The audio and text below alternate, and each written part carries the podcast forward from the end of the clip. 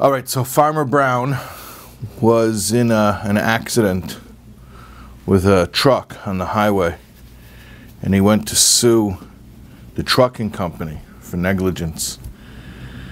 And as he's on the witness stand, the lawyer for the trucking company is cross examining him, and he says, uh, Farmer Brown, is it not true that at the time of the accident, you told the state troopers, and I quote, I'm perfectly fine. Farmer Brown says, Well, you have to understand. No, no, just answer the question. Did you tell the state trooper that you were perfectly fine? He says, We have to understand. So, so the lawyer says, the Judge, I want the witness to answer the question. He says, Let, let, him, let, him, let him answer how he's comfortable answering. Go ahead. So Farmer Brown says, You have to understand. I just loaded my favorite mule, Bessie, into my wagon. And I was riding down the, uh, the highway. And the truck came out of nowhere and hit us. And Bessie went flying one direction into one ditch. And I went flying the other direction into another ditch. And then I hear the state troopers come. I hear the sirens. And I hear the state trooper get out of his, out of his squad car. And I hear him walking around. And I hear him walking over to where Bessie is. And I hear a gunshot. And then the trooper comes over to me and he says, Your mule was in really bad shape. I had to put her down. How are you feeling? I said, I'm perfectly fine. That's the joke. Okay. Got it?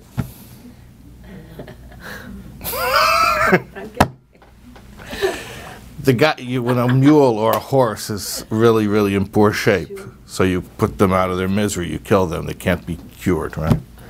So he asked the farmer, How are you doing? If he would have said, I'm in bad shape, he was afraid they would shoot him. So he said, I'm perfectly fine. I'm fine. I'm fine, right? Like, don't, like, leave me alone. Okay. Okay. Anyways, I'm perfectly fine. This week's Parsha, Parshas Vayeshev, falls in the week of Yud Tes Kislev, or maybe we should say Yud Tes Kislev falls in the week of Vayeshev. And uh, we, in general, look for significance. It's a, it's a concept from the Shalah, from the Shnei Luchas Abris, that although the Torah reading is based on dividing the 53 parshas to be read over the over the year, um, there is by divine providence an underlying connection between the parsha of the week and the events that transpire in the week and, and historical events that are commemorated during the week. So we're looking for a connection between Vayeshev and Yotes Kislev, which is the Rosh Hashanah L'Chassidus, the day of the redemption from imprisonment of the Alter Rebbe, and uh, it's known as a day, a turning point for the dissemination of Pnimius HaTorah, the inner secrets of the Torah. Also, we're getting close to Hanukkah, so we're ramping up to that. We're preparing for Hanukkah already. So we're looking for that connection. So we're looking for a connection between the Parsha and uh, Yutes Kislev and Hanukkah. So I'm going to tell you a story, and then uh, we'll get back to the Parsha and to Yutes Kislev and to Hanukkah. The story uh, takes place in Argentina. What was going on? There was a there was a period of time when they used to run uh, shchita, ritual slaughter, in in Argentina, and uh, shochtim, the ritual slaughterers from wherever they were from, usually from America, would fly down there, and uh, they'd live there for, for months at a time, and it was very rigorous work. Basically, the schlachtos, the, the, the plant would open up at six in the morning, and it would, uh, or five in the morning before dawn, and it would close at uh, 6 p.m. after dark. And uh, they had security there. The security was because of uh, thieves. You know, they had equipment. They didn't want the equipment to be stolen. So basically, there was one time in the morning when everyone could be let in, and they'd open up the place. And then there was one time at night when everyone could be let out, and then they would lock it up for good. Um, and then the night watchman would stay there. Nobody could come back in until until the morning. Um, that was that was the way that it was run. At any rate, there were a group of about 20 shochtim, 20 uh, slaughterers, and they had finished a day of work. And it was six o'clock. It was dark. And what they would do is they would gather in sort of a like a courtyard in front of the plant, but before the the gate. And when they would all be gathered, then the guard would open up the gate and let them out, and then lock it up, and then the night watchman would come. So one evening, they're waiting to be let out of the gate, and, and they don't really speak Spanish, and the, the guard doesn't really speak Yiddish or Hebrew or English, whatever the languages are, Russian or Polish, whatever languages these, these guys spoke. Um, why do I say Russian or Polish? Because one of the people in the story was actually originally from Poland, from Warsaw, but I'll get to him in one second. Um, the guard is telling the the shochtim that he's not going to open up the gate, and they're getting very annoyed, and he can't really speak their language, and they can't really speak his, so they're they're yelling at him, "Open up the gate! We want to go home. It's late. You know, let us out." And he's saying, "No, no, I'm not letting you out." So they're, they're, they're yelling at him, open the gate. So he says, no, you, I can, I'm not opening the gate. He's telling them, there's one more, there's one more. So there's, there's no more, there's no more. Yes, there's one more, one more rabbi, one more rabbi. They said, there's no more rabbi, we're all here, let us out. He said, no, no, I'm not going to let you out. So finally they, they, they went back in the plant and they went around and they, all, they opened up a deep freezer and they found one of the rabbis was in the deep freezer. He'd somehow gotten locked in. He couldn't get out. And he would have been left there overnight. And he would have died. So they took them out of the, the freezer and uh, they warmed them up. And after they, you know, they saved his life, so they said to the to the guard, "How did how did you know?" Like you know, there's a stereotype that you know all all uh, all rabbis look alike, right? Especially if you're not from somebody's culture, so you look at them, a group of them, as all looking alike. So this local guy from Argentina, is non-Jew, he sees 19 rabbis. How does he know one rabbi is missing? I mean, it's very unusual he would notice the one guy. And they were all saying, no, nobody's missing. So they asked him, you know, how did you know? So the guard says, every morning, the workers come, you, you guys, the rabbis, the, the shochtim, and they walk in. I let everyone in, they walk in. There's only one rabbi. Every morning he comes in, he says, hello, good morning. And every night when he leaves, he says, goodbye, good night. This morning, this rabbi said hello, good morning, but tonight I did not hear goodbye, good night, so I knew he wasn't here. And that's, that's, how, that's why I insisted you have to go and find him. And that, that's how they found him. Who was this? This was a Yid named Reb Avram Ziskind, a Choshev Yid. He was from Warsaw, Poland. He became close to Lubavitch there when the previous Rebbe was in, was in Poland. He came over to America, first to Israel and then to, then to America. he was actually married to one of three sisters. So his two brothers-in-law, also very chashuv Yidden, Moshe Pinchas Katz and uh, Reb Mordechai uh, Mentlik, were his two uh, brothers-in-law. He himself was uh, the first Rosh Koilel in, in Crown Heights in 770. He actually was the first person to start a women's shiur in Chassidus in Crown Heights. He's the first, he has that distinction, the first one to do that. And uh, many other accomplishments. Happens to be, he was also a sheikhet.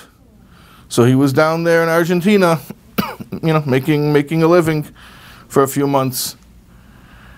And what saved his life, and what enabled him to continue to come back to, uh, to New York and to do all of the things that he did and to, to, to teach Torah and to, to help so many people is only because of this small, seemingly small habit he had of saying good morning and saying good night to somebody who everybody else overlooked.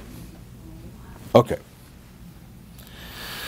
So in this week's Parsha, Parshas Vayeshev, Yosef HaTzadik is He's already he's a slave. Then he's framed for, for a crime he didn't commit. He's thrown in prison. He's thrown in prison, and when he's in prison, he's there at the same time as Providence would have it, with the chief baker and the chief butler. And it says that when he gets there, he arrives in prison. Yosef, Baker. Yosef came to them in the morning. V'yaroisam, v'hinam zayafim. He saw them, and they were zayafim means they, they were sad or they were distraught. The chief baker and the chief butler. V'yishal, and he asked, as Sri Sefare, these attendants, officers of Pare, Asher Itai, that were with him, Bimishmar, there in prison, base Adonov, in the house of his master, Potiphar. Lamer, saying, Yosef says to the two other prisoners, Madua pneichem ra'im hayim. Why are your faces bad? Meaning, why do you look distraught today? It's a miracle, if you think about it, that Yosef even asked this question. First of all, this was the lowest point of his life. This is before the dream interpretation thing started. This is before he uh, became viceroy. This is as he's arriving in prison for a crime he didn't commit. He's at his lowest point. Okay, he's been torn away from his home, tor- torn away from his family. His father doesn't know his true whereabouts. He becomes a slave. Then, as a slave, he's framed for a crime. Now he's thrown in prison. At this point, any normal person would say, You know what? I'm sorry, I can't notice what's going on with other people. I have my own problems. So that's one. Number two, who did he ask? Hey, what's wrong, guys? Why do you look upset? Sri Sefare, officers of Pare. That's the power structure that's oppressing him and put him where he is, put him in jail. So why should he care about two of these, these insiders? They're, they're part of the problem. They're part of the system that's oppressing him. So he shouldn't care about them. Or maybe even uh, if he's really full of self pity, he should be so re- resentful and say, Good, I'm glad, at least there's some misery being spread around. Let them suffer. And third of all, it takes an extra, I don't know, outgoingness to ask them, Why do you look sad today? They're in prison. Everybody looks sad. Right? So to even notice and say, Oh, you, but you look extra sad, right? So there's so many reasons why Yosef should never have even asked them, hey, what's up, guys? What's wrong? It would have made so much sense if he didn't ask them. And yet he did. And because he did, they answered the question. They said, Well, we both had dreams that troubled us. From that, his dream interpreting skills became revealed. And from that, it actually freed him from prison. It freed him from prison because he became a dream interpreter. But that's not all. The ultimate reward for going out of his way and asking somebody, "Hey, what's up? How you doing? How you feeling?" wasn't just that he was freed. That was only the beginning of his reward. What was the ultimate reward? You know, by Yidden, we have an interesting expression. There's an expression we use, tizkul mitzvahs. We say it so often, we don't even think what it means. But like, you know, uh, how many times I've picked up somebody on the side of the road and where are you going? Uh, going a mile down, and you drive them the mile down and you drop them off. They say tiskula mitzvahs. Tiskula mitzvahs means you should be zeicha, you should merit to do mitzvahs. Hold on a second. I just did a mitzvah. I do I do a guy a favor. Tiskula mitzvahs. You should merit to do mitzvahs. What, what are you saying? I just did a mitzvah and I should merit to do a mitzvah. What does it mean? It means mitzvah gereris mitzvah. A mitzvah causes a mitzvah. So, if somebody just did a mitzvah, what's the nicest thing you could tell them? Hey, keep it up. You should merit to do more and more stuff like this. In other words, the greatest reward for doing good is not just that I'm going to be personally helped. The greatest reward for doing good is that Hashem gives me more opportunities to help. So I can do more of the same. So Yosef's reward for going out of himself and saying, hey guys, what's up? What's wrong? How, how, how, how can I help you? It only started, his reward only started when it got him out of prison. But what was his real reward for going out of his way and seeing if he could help a couple strangers? His real reward is he went out of his way to help a couple strangers, and that enabled him to help the world. He saved the world from famine. He saved the world from famine. So you go out of your way a little bit, and not only does it help you, but the greatest reward, it allows you to help others. That's the lesson of Vayeshev, and that's the connection both to Yutes Kislev and to Hanukkah. Yutes Kislev, Rosh Hashanah Chassidus, Chassidus is compared to oil, to light. Hanukkah is a festival of light. We literally we light the menorah with actual light. There are a lot of reasons we use the metaphor of light, but I'll tell you one thing that light represents. This is something. uh, when I saw this in the Sichos, the Rebbe said this, I, I thought only the Rebbe could say this word. What's light? Light travels incredibly fast 186,000 miles per second. That's how fast light travels. The circumference of the Earth is 25,000 miles. Okay, that means from any point on the globe, all the way around the long way back to that same point is going to be 25,000 miles. What does that mean? That means, in theory, if you light a light anywhere on the face of this Earth, if it is unobstructed, if it doesn't get blocked, the light will travel around the world right? If it takes one second to go 186,000 miles, how long does it take the, the light to go around the world? 0.14 something seconds. In other words, the light can go around the world over seven times in a second. Basically, instantaneously. It's such a nominal amount of time that it's considered non time. So, what do we see? Light works super, super fast.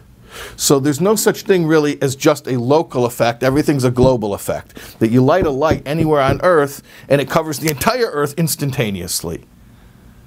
That's what light represents. That's what Chassidus allows us to appreciate. That there's no small mitzvah. And there's no such thing as me in my little corner of the world, or a small interaction, or a small person, or a small a small action Nothing small, because everything is light. It travels instantaneously around the entire world and back. So if we appreciate that sometimes just going out of your comfort zone and, and thinking about others, even when, like Yosef, he was at the lowest point of his life and he had plenty of reasons to be resentful and really had plenty of reason to rationalize. There's no reason to even ask people how they're doing. And he had every reason to just not go out of himself. But if you put yourself aside, put aside the ego, and just look out for another human being. Or like Reb Avram, the Sheikhet, just say good morning to a person or good night. So that quote unquote tiny act can have global repercussions. It can be the beginning of a, of a, of a chain reaction where you can actually save the whole world.